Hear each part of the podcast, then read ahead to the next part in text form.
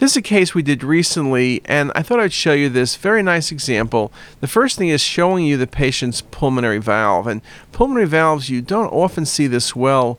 My experience is when you see them well, it's because it's thickened and patients have pulmonary hypertension. You also see the main pulmonary artery is dilated, the right and left main pulmonary arteries are dilated. There's a classic example of pulmonary hypertension, and with the pulmonary hypertension, you're dealing with thickened valves. So B is the best answer.